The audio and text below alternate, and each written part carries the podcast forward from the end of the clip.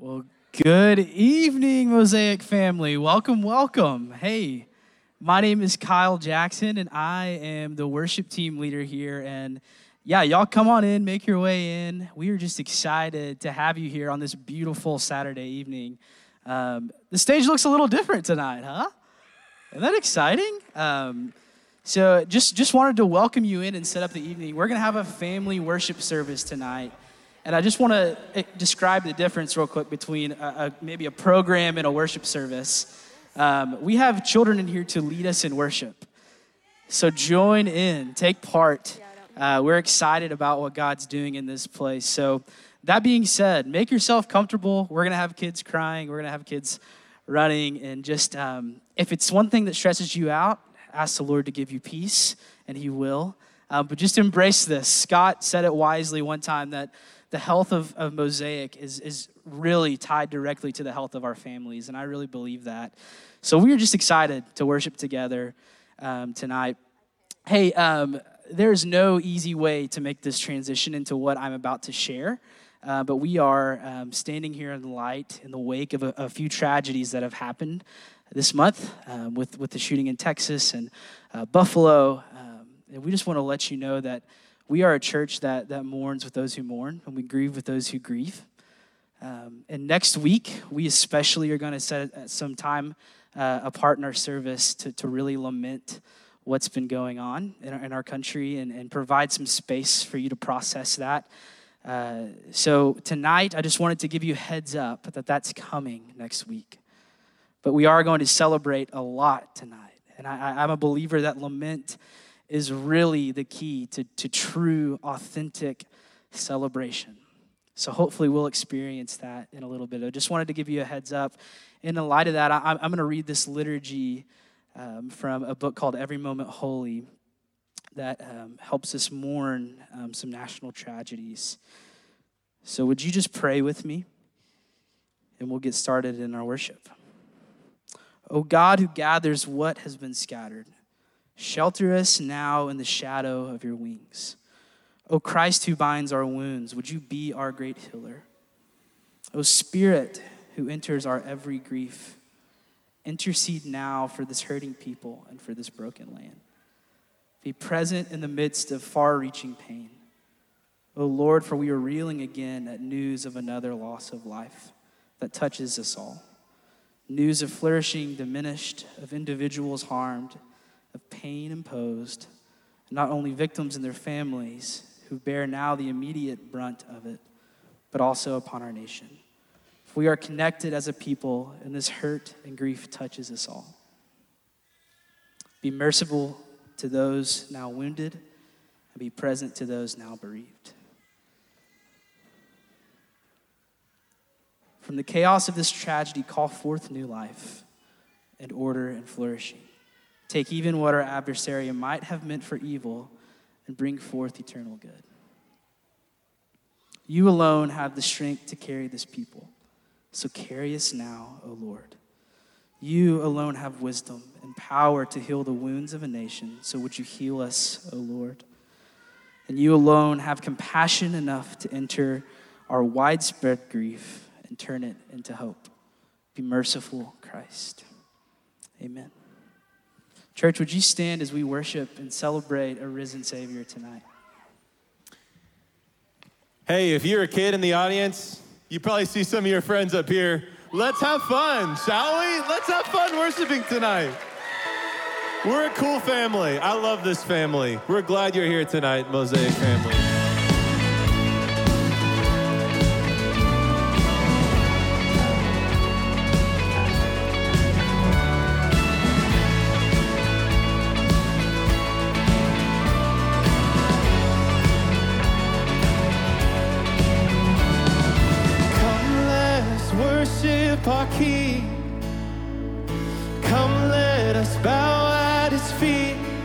He has done great things.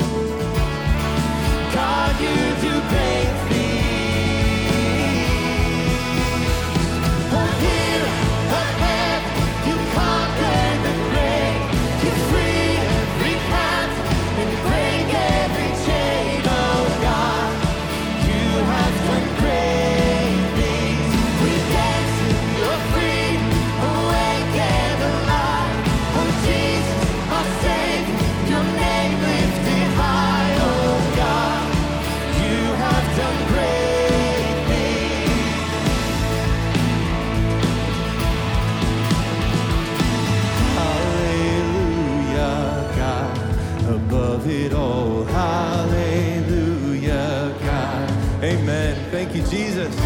Hallelujah. You have done great things.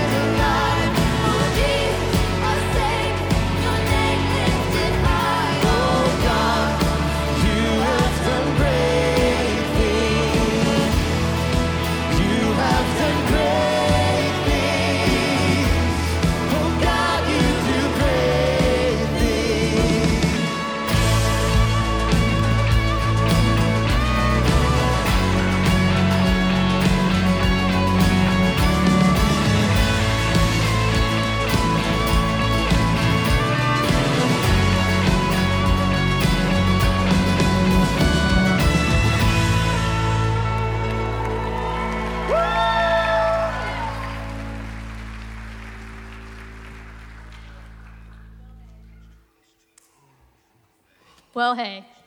How's it going, Mosaic? You guys can have a quick seat. Um, my name's Ashley Covert. I'm the communication coordinator here for Fellowship Mosaic, and I am so glad to have you guys with us tonight. If you notice that the room is a little bit more full, that's for two reasons. One, we don't have our second hour tonight, but two, we have some of the Camp Eagle summer staff with us. Can we give them a round of applause?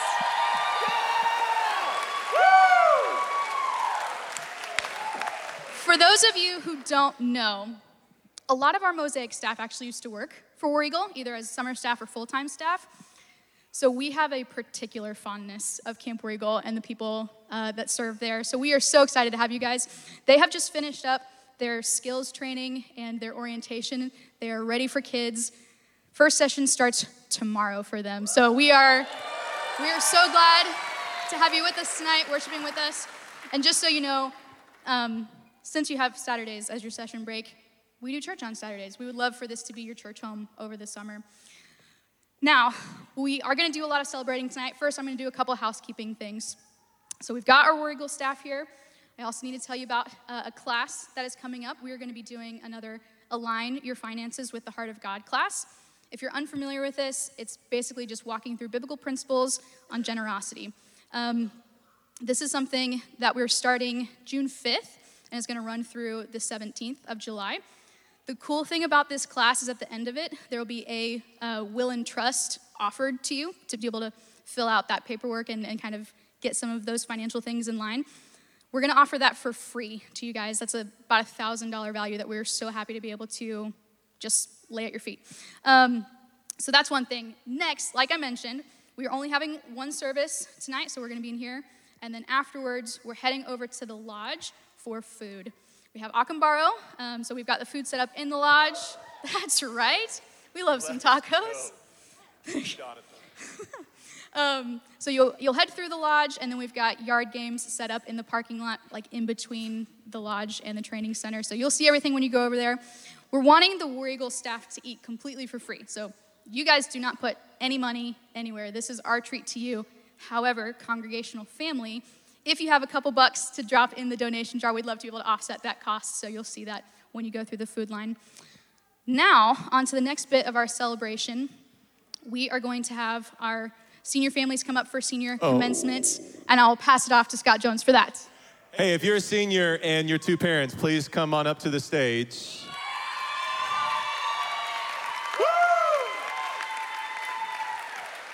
All right, I'm gonna have you guys um, line up right here. Seniors kind of kind of spread out, you know, and parents stand right behind your senior. Okay, right behind your not, right behind your kid, not behind your senior. Um, hey. This guy's always cracking jokes. Um, we have been celebrating our seniors for a while now. We um, have had dinner um, with some, some cell group nights with our seniors, and we had cell worship recently and like prayed over you guys. And, and I promise this is the last time. They're like, when are we done already? Or maybe they're like, please don't let us leave. Um, but we just want to honor our seniors in front of our body um, because this is not just uh, five or, or seven, many more of our kids going to college or going on to whatever season of life is next. This is us as a body being able to honor them for the ways that they've been involved, for the ways they've grown, the ways they've experienced the Lord shape them, the ways that they've led a lot of your kids for years faithfully every Saturday, um, for all the things they've done. And we just want to send them off to the next season with a lot of joy. And maybe that next season is Florida. And maybe that next season is like starting to lead one of the sixth grade groups and like hanging back around. But we just want to honor this, this season transition. So we're just going to go down the line. I'm going to encourage each senior with a little passage of scripture, hand it off to the dad to pray, um, and then we'll go back into worship. Eli, you're incredible. Good to see you. I love you a lot. This guy's an incredibly talented baseball player. Um, he has a lot of cool videos that he's shown me, but I'm not going to talk about that now. Um, uh, Eli, I thought I took a screenshot of this, but I didn't. Matthew 5 6 says, Blessed are those who hunger and thirst for righteousness, for they will be filled. When I first met you in middle school, I, I really thought you were set apart um, on the mission trip with the SOAR kids um, and services on Wednesday at cell groups. I saw a like a deep passion and desire in you to like live a holy life and an upright life. You would come to me like as a middle school kid and ask like big life questions that had to do with like relationships or friendships or like even god. And i as i read this passage of the beatitudes i think god has blessed you immensely for your hunger and your thirst for righteousness. And i just pray that continues. Um, michael go ahead thanks scott is this on it's on Eli, um, because I think I know your heart, uh, a scripture spoke to me as well for you, and it's 1 John 2 6. It says, If your heart belongs to something or someone other than God, you will seek to make an impression. If your heart belongs to God, you will seek to make an impact. I'd like to pray over you. Father God, oh, we prayed for this boy for so long. And I thank you that you gave us the opportunity to raise him in your name. Father, um, he is yours, and we are going to release him. Um, and we know that you have him, Father, as this world tries to define who he is. I just pray that he defines who he is through you, Lord, um, with your name and your love. Um, I seek that you are, or pray that you protect him. And Father, that um, we will just continue to parent him as, as uh, and honor you, and that you would get the glory in his life. Father, we just um, thank you for the opportunity to be his parents. We love you, and in the name of Jesus, we pray. Amen. Amen. Patrick. Are you about to cry or are you not? He's scared, everybody. Ben, please, st- please stay standing and continue clapping. I'm kidding. Sit down, Ben Radabo, sit down. Um, Patrick, Hebrews, Hebrews 3.13 says, But exhort one another every day, as long as it is called today, that none of you may be hardened by the deceitfulness of sin. I think a lot of us, especially our students, can um, say that we know what it's like to be exhorted by Patrick on a daily basis, to be encouraged every time we see him, as long as it's today, um, to have love in our hearts for our brothers and sisters in order to keep us uh, soft and not hardened by the deceitfulness of sin. Um, God has crafted that into you, brother, and I pray it continues. David? Patrick, uh, your mother and I are so proud to be your parents. Let's pray. Dear Heavenly Father, we want to thank you for this evening.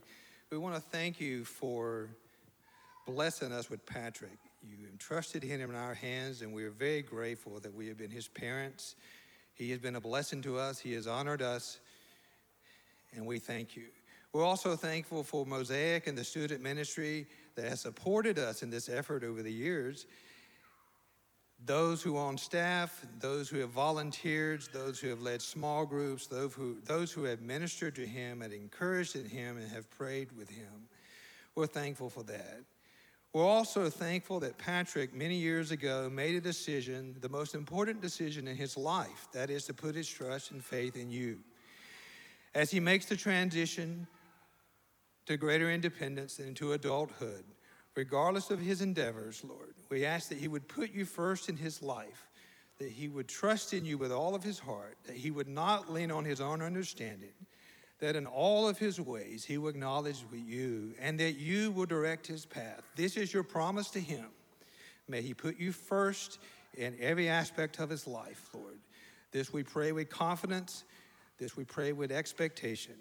In the name of your son, Jesus, we pray. Amen. Amen. Max Simmons. The first time I met Max Simmons, I was a college student from Oklahoma, and he was a seven year old camper in my first session cabin in 2011. And Max was the only kid in that cabin that didn't cry once the whole session.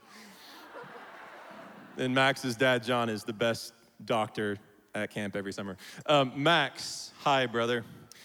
Proverbs 21 21 says, Whoever pursues righteousness and kindness will find life will find righteousness and will find honor.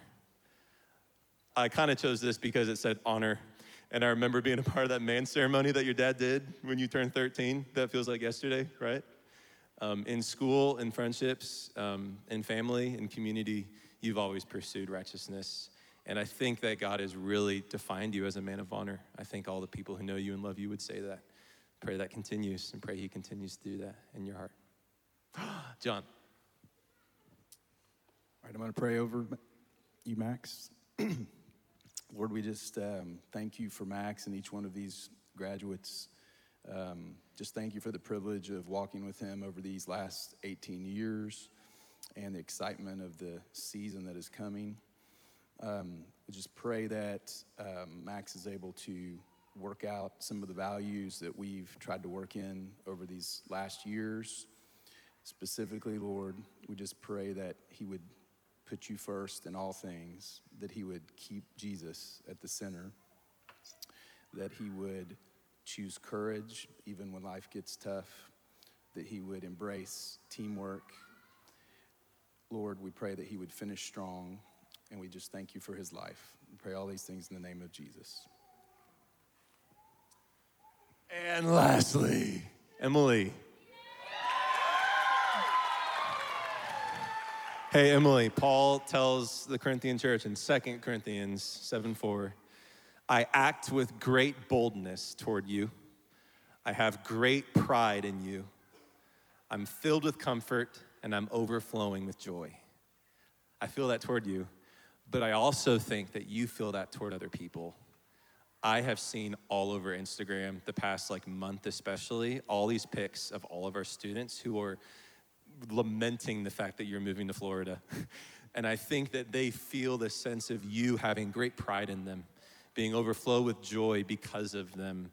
You're someone who's like built us up, um, like given us a foundation of like excitement for each other and joy for each other. I pray that continues in your life. David? Scott, Bethany, thank you all both for what you've done. And thank you, Emily, for what you've done. Why don't you all pray with me? Uh, Lord, I thank you for allowing us the privilege of being Emily's parents. I pray now that as she takes her first steps into adulthood, that she will always feel the steadfast love that we have for her. And I pray that that knowledge will give her sure footing as she goes out into the world. I also pray that the extraordinary peace that only you can give will, permeate her whole being and that that peace will allow her to stay calm in spite of the circumstances of life. And finally, I pray that she will always be compelled to be the hands and feet of Jesus to everyone she meets. Amen.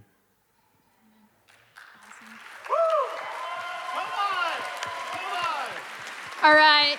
If we can have our seniors and families head back to your seat, we're going to invite the rest of you guys to stand up. Go ahead and stand up. I'm going to read a scripture over us before we transition back into worship. So this is Ephesians 2 6 through 10. And God raised us up with Christ and seated him in the heavenly realms in Christ Jesus, in order that in the coming age he may show the incomparable riches of his grace expressed in his kindness to us in Christ Jesus. For it is by grace you have been saved, through faith, and this not from yourselves. It is the gift of God, not by works, so that no one can boast. For we are God's handiwork, created in Christ Jesus to do good works, which God prepared in advance for us to do.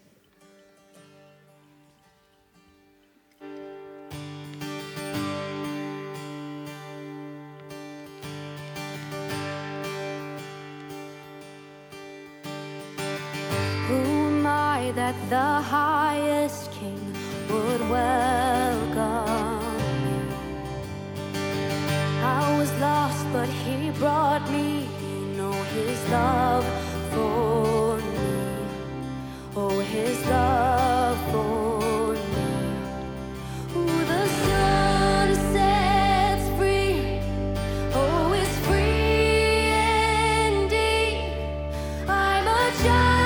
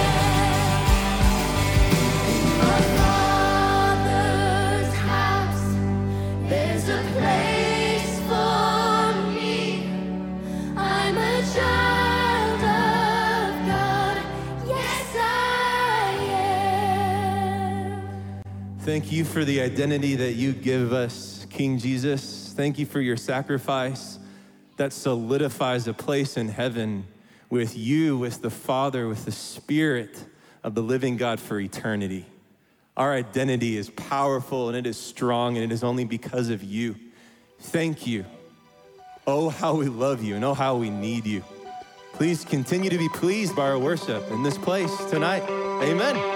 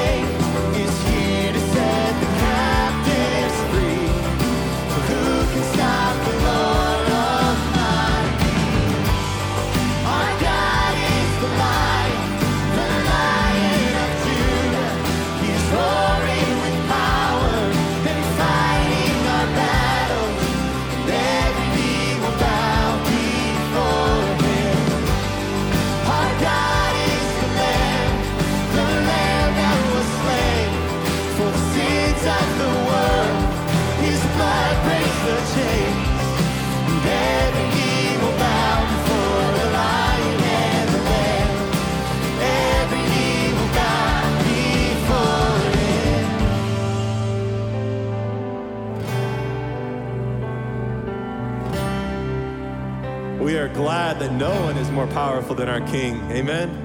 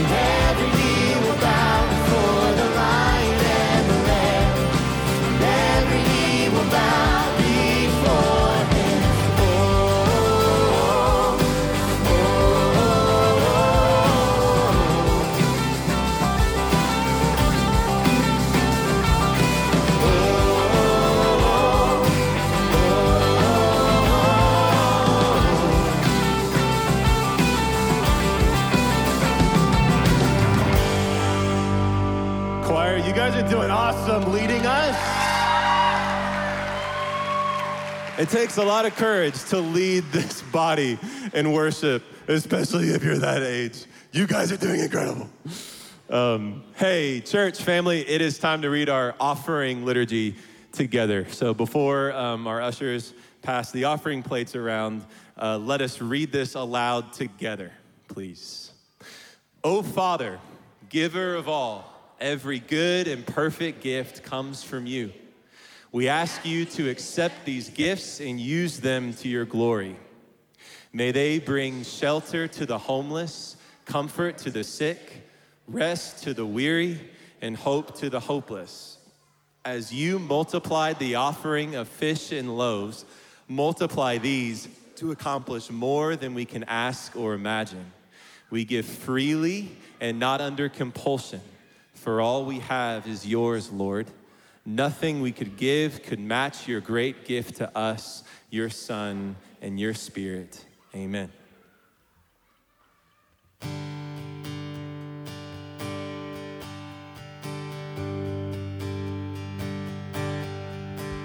I was buried beneath my shame. Who could carry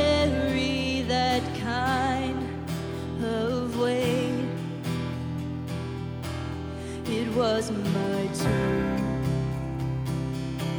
till I met you.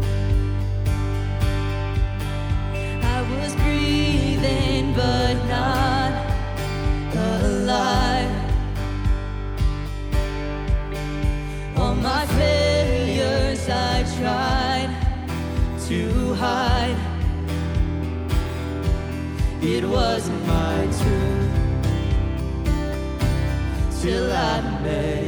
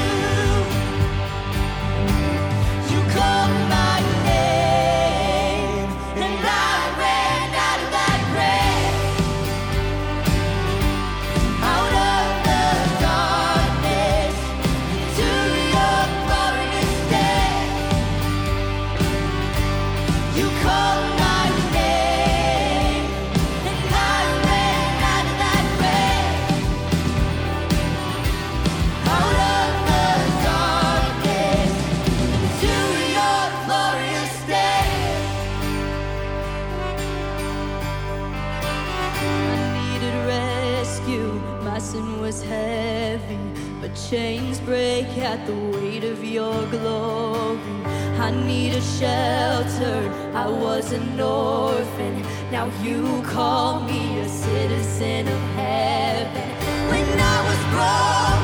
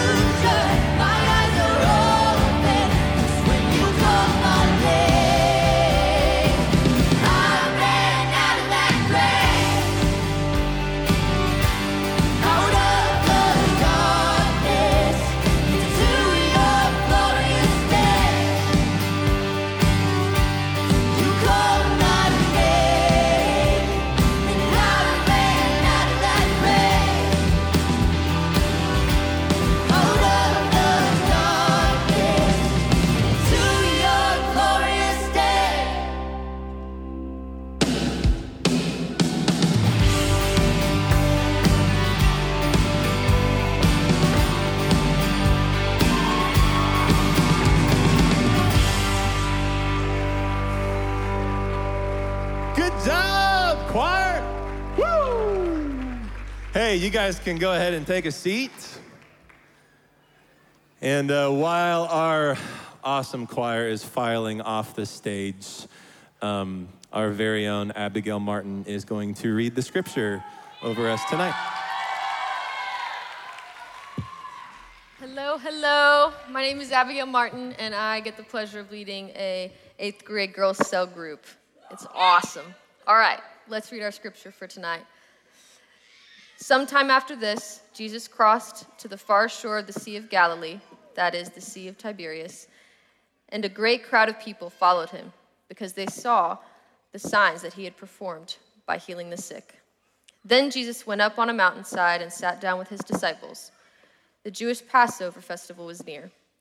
When Jesus looked up and saw a great crowd coming toward him, he said to Philip, Where shall we buy bread for these people to eat? He asked this only to test him, for he already had in mind what he was going to do. Philip answered him, It will take more than half a year's wages to buy enough bread for each one to have a bite.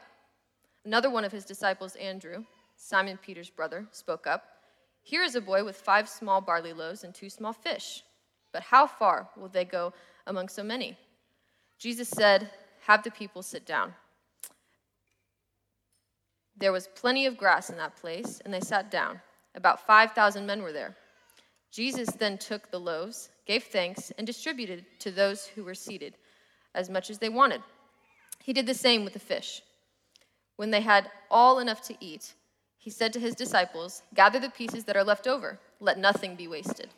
So they gathered them and filled 12 baskets with pieces of five barley loaves and left over by those who had eaten. After the people saw the sign Jesus performed, they began to say, Surely this is the prophet who is to come into the world. Jesus, knowing that he had intended to come and make him king by force, withdrew again to a mountain by himself. All right. This is the word of the Lord. Good evening, Mosaic. It's good to see you guys. Students in the room, is everybody out of school now? Is it summer? I think everybody is. Ours are. Um, the next two and a half months, no learning, right? You can forget it all.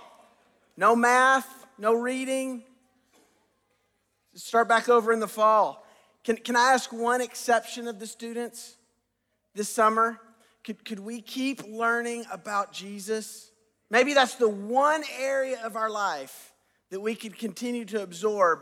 The rest we can just flush out and start back over in the fall. We are cruising through the Gospel of John together as a church family.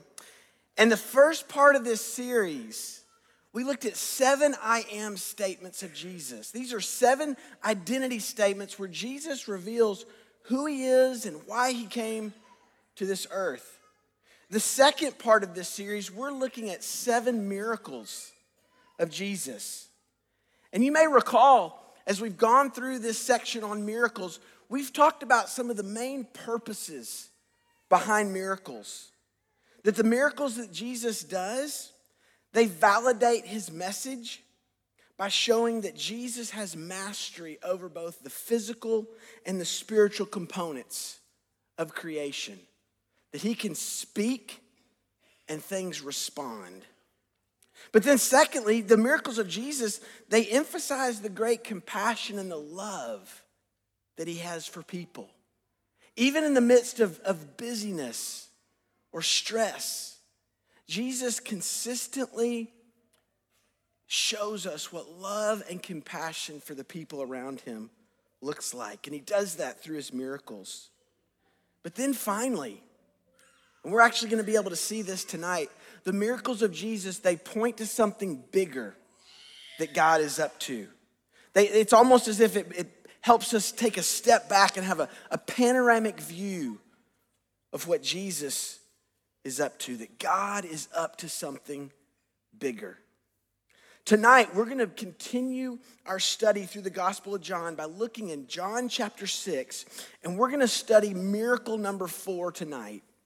It may be familiar to some of you. It's where Jesus feeds 5,000 or over 5,000 people with Acambaro. No, wait, that's us. That's I forgot. That's us in a few minutes. T- tonight, though, as we study John chapter 6, we're going to unpack these first 15 verses. And if you love to study scripture on your own during the week, one of the helpful ways to sort of outline this passage of scripture that we're going to look at tonight, there's sort of going to be four movements through this narrative. First, we're going to look at the, the, the fickle crowd that shows up, that's following Jesus. Not really following him because they long to worship him or they see him as the Son of God or they're hanging on his every word, but really they're, they're following Jesus because they're, they're needy people. And some of them just want to show. But then, secondly, we're going to see how, in that context, Jesus is going to test his disciples' faith. On the heels of that, we're going to move into a section where Jesus provides a satisfying meal to the people. And then the fourth part, there in verses 14 and 15, we're going to look at the idea that of how Jesus responds to the people attempting to force him into kingship. And so if you've got your Bibles, go ahead and turn to John chapter 6 or pull it up on your device and let's set up the context for what we're about to study. John chapter 6 here is likely 6 to 12 months have passed between the events in chapters 5. Jesus and his disciples, they're attempting to sort of withdraw to the eastern side of the Sea of Galilee, which is less populated and more remote. In this moment, Jesus has recently learned of John the Baptist's death, and he and his disciples are coming off a season where their pace of ministry has really been full. There's been lots of travels, and likely Jesus and his disciples are in need of some rest and refreshment. Jesus, from a teachable moment, is, is likely also looking for an opportunity to spend some time with his disciples, helping them process the things that they're learning and seeing and the ways that God is at work in their life. In that moment where Jesus and his disciples are attempting to withdraw, the crowds just keep following Jesus. And we'll see in just a moment that the crowds that are following Jesus they're not motivated by faith, repentance, and love. Once again, they're needy, and some of their motives are not the best. And even as we jump into John chapter 6 tonight, there's a powerful leadership principle on display in the life of Jesus in this passage. It's this idea that as a leader, Jesus, he consistently ministered to the masses while at the same time staying very focused on discipling the core.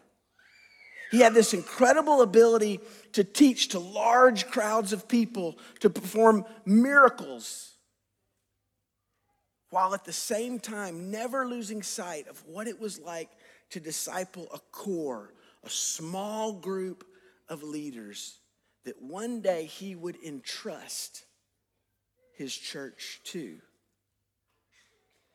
It's at this point that we're reminded that Jesus is a master at multitasking, particularly when it comes to this point of leadership. You know, some of the students or kids in the room, you may be thinking about a moment where you've seen your parents be experts at multitasking.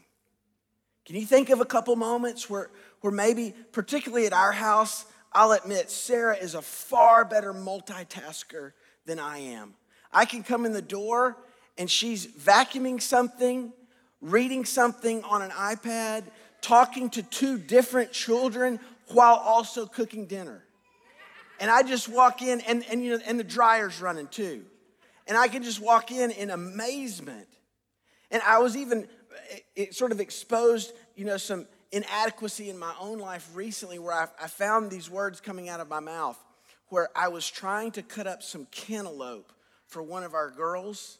And I literally, I caught myself afterwards. I said the phrase, I can either talk to you or I can cut up this cantaloupe for you. I cannot do both.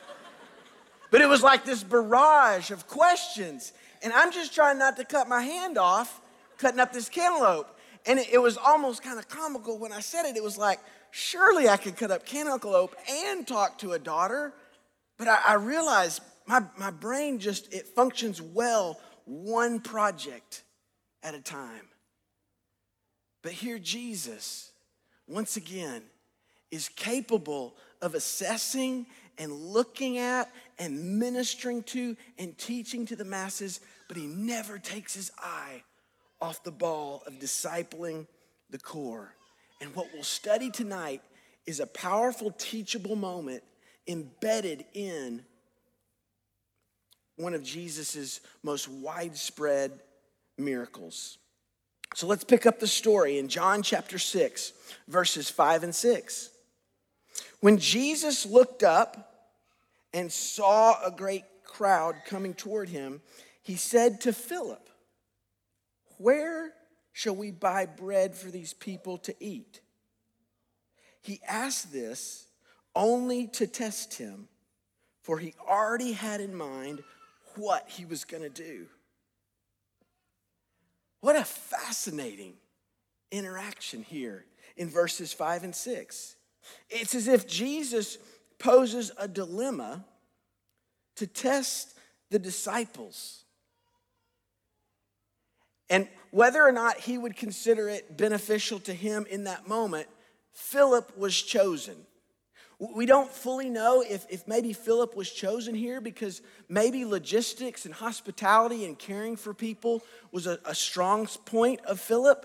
Maybe he was the one that sort of organized things and, and would have taken great pride in his ability to sort of oversee logistics, and Jesus happens to kind of catch him at a moment where he's not real sure what's going to happen or how we're going to pull this off. But nonetheless, here Jesus asks Philip a question How are we going to feed these people? Where should we buy bread for these people to eat? But notice what verse 6 tells us that Jesus did this only to test him, for he already had in mind what he was going to do. You know, there's a, a powerful distinction that we've got to make when we look at this interaction between Jesus and Philip. We, have got to remind ourselves that Jesus is never going to tempt his followers. He, he's never going to tempt Philip that would cause Philip to sin.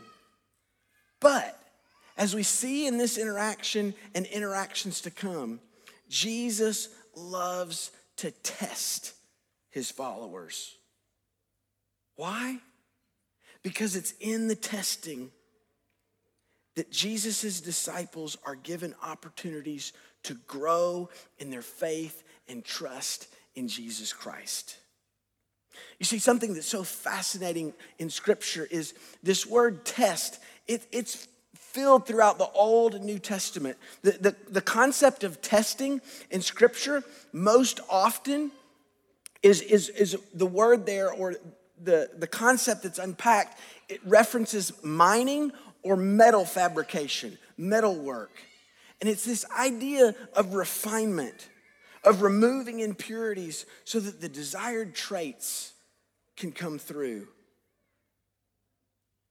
And it reminds us once again that Jesus is out to develop this core group of disciples. He, he's out to the, develop them into men that one day could become men of peace. That they could develop a non anxious presence that doesn't completely remove all of stress in life. No, actually, the, the contrary. Or, or, the opposite is, is the case. Jesus is helping mature his disciples in such a way that, in the face of great testing and great stress, they would invite a person into that moment, that they would learn to turn to Jesus for the source and for the answer. And once again, the reason that this is so important to be developed in the life of Philip and Andrew and the disciples and in our own lives today is because redeeming and restoring disciple makers was the central focus of Jesus' life and ministry. Jesus was much more concerned about producing maturity in the life of his disciples so that they could become people who could faithfully represent him and lead others towards maturity too. You see, Mosaic, testing is actually a really good thing.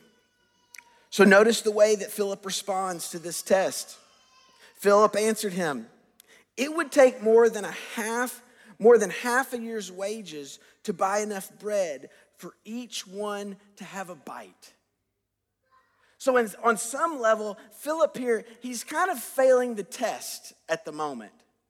Jesus is testing him, and the proper response, the mature response, would be for Philip to turn to Jesus for the source and to, to engage or to realize the test. But Philip, like most of us in that moment, immediately turns to externals of, thinking, how can I solve this problem alone? But then in verse 8, Andrew, another of his disciples, Andrew, Simon Peter's brother, spoke up. Here is a boy with five small barley loaves and two small fish, but how far will they go among so many? Again, Andrew, it's almost as if his answer is it's maybe like a little bit better than Philip's, but still, the disciples are looking at the external of how they could solve the problems. But the good thing is, they at least bring to Jesus what they have. And then Jesus begins to work and multiply. You know, Mosaic, as, as we continue to work our way through this narrative, I want to encourage you to imagine the remainder of this story through the eyes of the young boy whose barley loaves and fish were brought to the equation. His name here is not known. In fact, he's not even mentioned later in this passage. But his role is very, very important.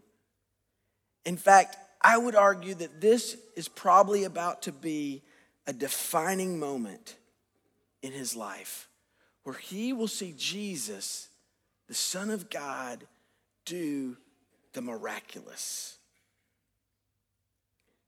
Jesus said in verse 10, Have the people sit down. There was plenty of grass in that place, and they sat down. About 5,000 men were there. You know, some scholars estimate that, that likely on that hillside there, there could have been 15 to 20,000 people when you account for women and children.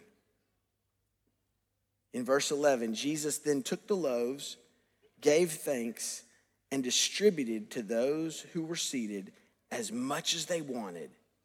He did the same with the fish.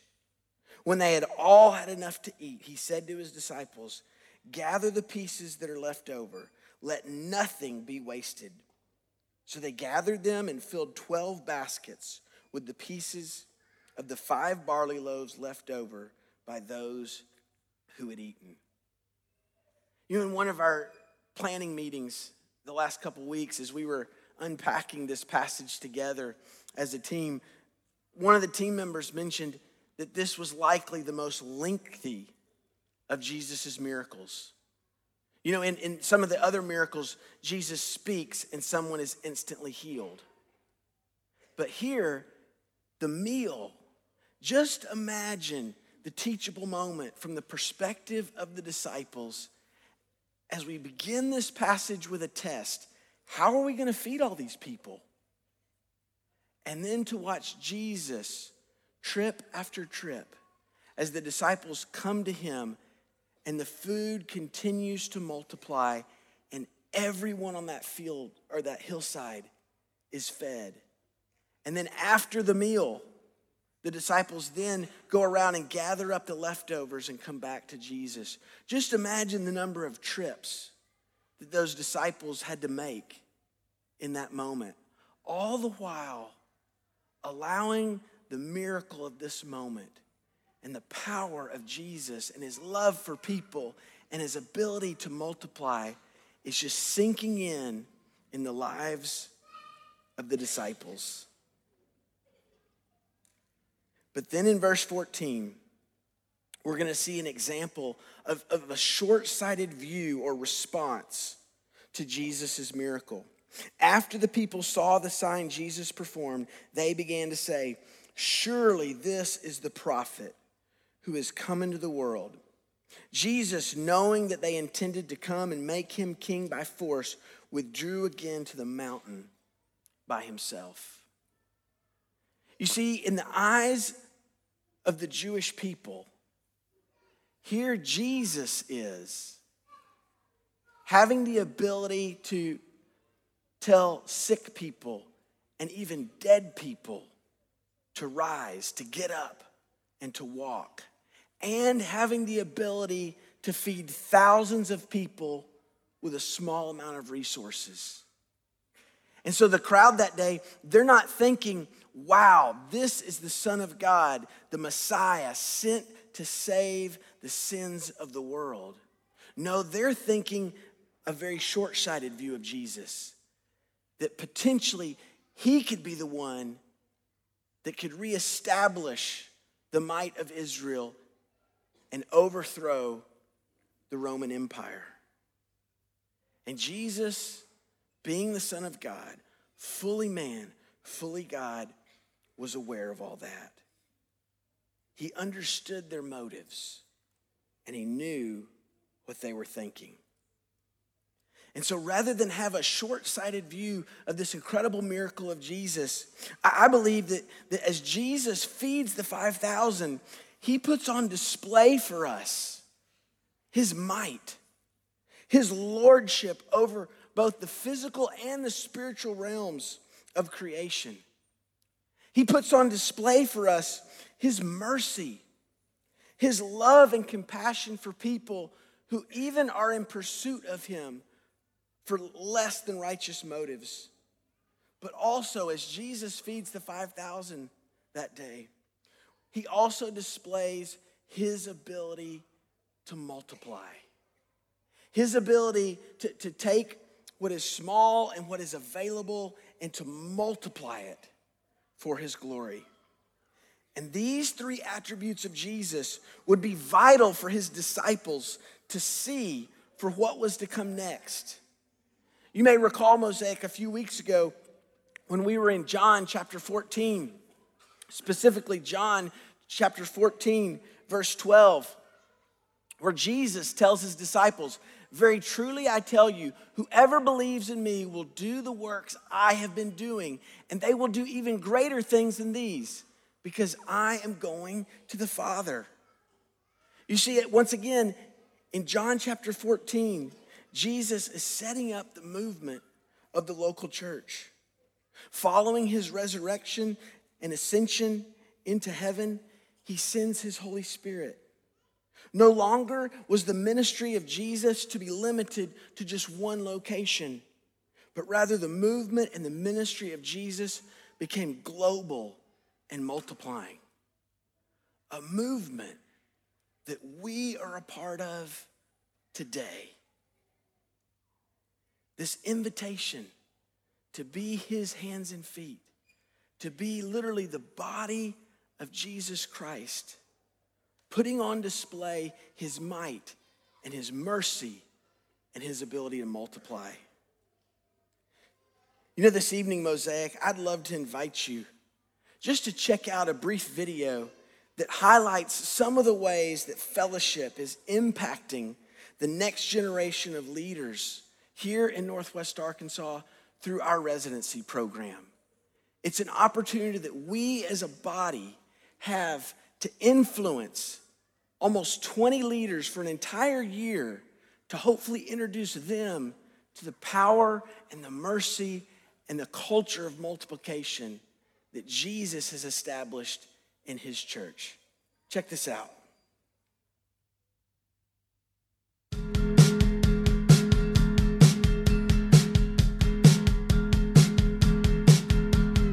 I wanted to see what it looked like to work for a local church. Fellowship has given me an opportunity to see what it's like to be on a team and work for the church here in Northwest Arkansas. Um, I'm from Tulsa, Oklahoma. Uh, I grew up in the Methodist church and had really no experience with fellowship. But something that, that drew me to fellowship was that I knew that uh, it was a place I was going to preach God's word and preach truth, and that people were going to love and care for me well. The community is just a constant. People are willing to meet up, willing to talk, to encourage, be able to process what we're doing in ministry and also just life together. Years ago, my freshman year of college, I had a mentor and friend and also a worship pastor at Fellowship Fayetteville who encouraged me that some years in the future that there'd be this opportunity called the residency um, where you get to learn about the gospel, do discipleship, and to grow together with some awesome um, former college students. I have grown up in Mosaic in the student ministry since I was a little kid, and I had a resident who was my cell group leader that discipled me and led me through how to walk with Jesus.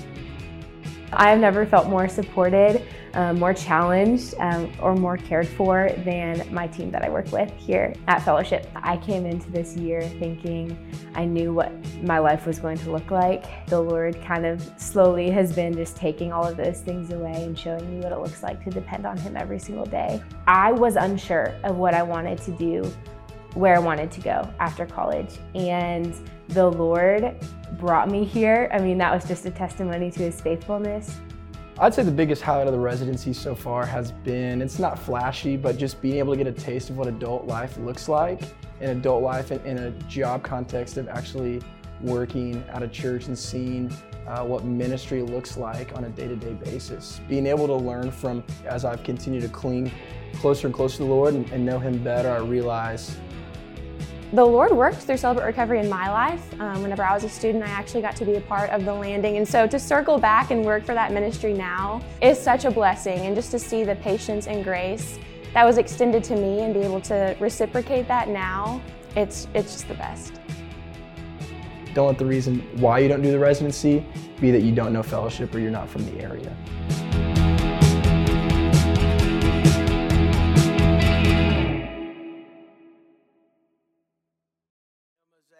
Is an incredible honor to be a part of a church that is continually investing in the next generation of leaders. You see that represented on the stage tonight. You see that represented through a church investing in a residency program that is helping develop the next generation of ministry leaders. And hopefully you see that on individual basis all across our congregation through involvement in community groups. And one of the in- most incredible privileges as a follower of Jesus is to allow Jesus to use our life to display his might and his mercy and his ability to multiply in the lives of other people. God is allowing us on a, a macro level, church leadership level, to do that. But then I know in my own life, I see God's might and mercy and a culture of multiplication on display every week on Tuesday nights in our living room as I watch the way that Jesus is at work in the lives of the families there in our backyard and in our living room. I'm a recipient of watching Jesus at work in the lives of these families. And so tonight, Mosaic, our challenge to you, our call to you, is how is God using you to display His might, His mercy, and this culture of multiplication? We as a church are here to help get you involved in what God is doing and, and to help you become a billboard for Jesus in whatever leadership platform He's entrusted to your care so that your life could be on full display of the mercy and the might and the ability of multiplication that Jesus alone has. Mosaic, would you pray with me? Dear Heavenly Father, we are so grateful for who you are. Lord, we're so grateful for your word and its ability to sharpen and encourage and strengthen us. We're so grateful, Lord, for the, the vision that it gives our lives and for the, the, the target that it gives the local church and how we're to function and treat one another. And Lord, I pray as your people, you would develop maturity and resilience in our lives in such a way that your might and mercy and ability to multiply would be on full display here at Fellowship and all across Northwest Arkansas as we say yes to you. God, we love you. In Jesus' name we pray. Amen. Amen. Will you stand with us and sing one more song?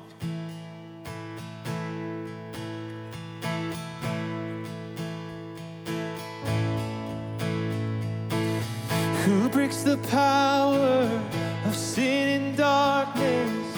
Whose love is mighty and so much stronger?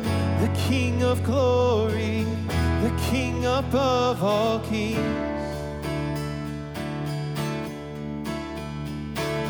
Who shakes the whole earth with holy thunder? Who leaves us breathless and wonder? King above all kings. This is amazing grace. This is unfailing love.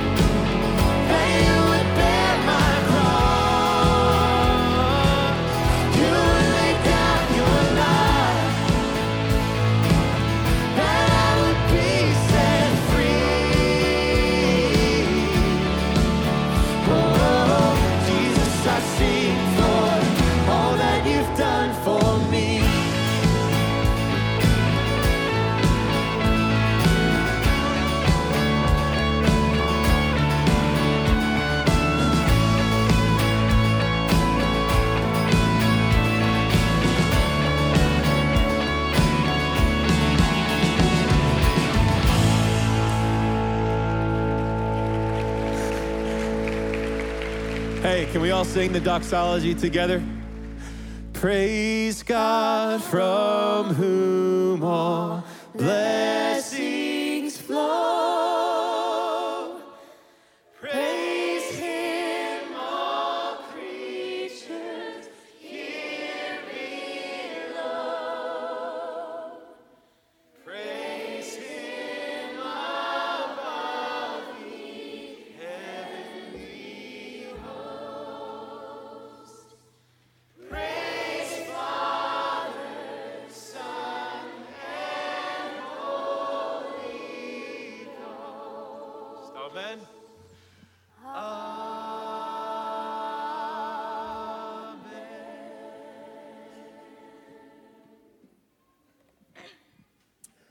Mosaic, this week, how are you going to display God's might, His mercy, and His ability to multiply to the people in your circle of influence? That could be a great conversation over tacos tonight. If we can serve you in any way, don't hesitate just to grab one of the leaders here at Mosaic, one of the prayer team members. Maybe you came here tonight and you're in a season of testing. That when we looked at that story tonight, you relate to Philip. It's as if Jesus is testing you right now and you want so desperately to respond in a way that displays big faith and trust in Him. We as a church, we've got your back. We want to walk through that with you. And so this week, consider how God could use your life to display His might, His mercy, and His ability to multiply. In just a moment, we're all going to head out that direction towards the lodge. There'll be two lines set up. You'll go in one door of the lodge, you'll get a plate of food, and you'll go out the back door and sit all over the lawn and enjoy a meal together as we reconnect as a family. Let's, let's walk out with this in mind. Let's go in peace to love and serve the Lord. And the people said, Thanks be to God. We love you, Mosaic.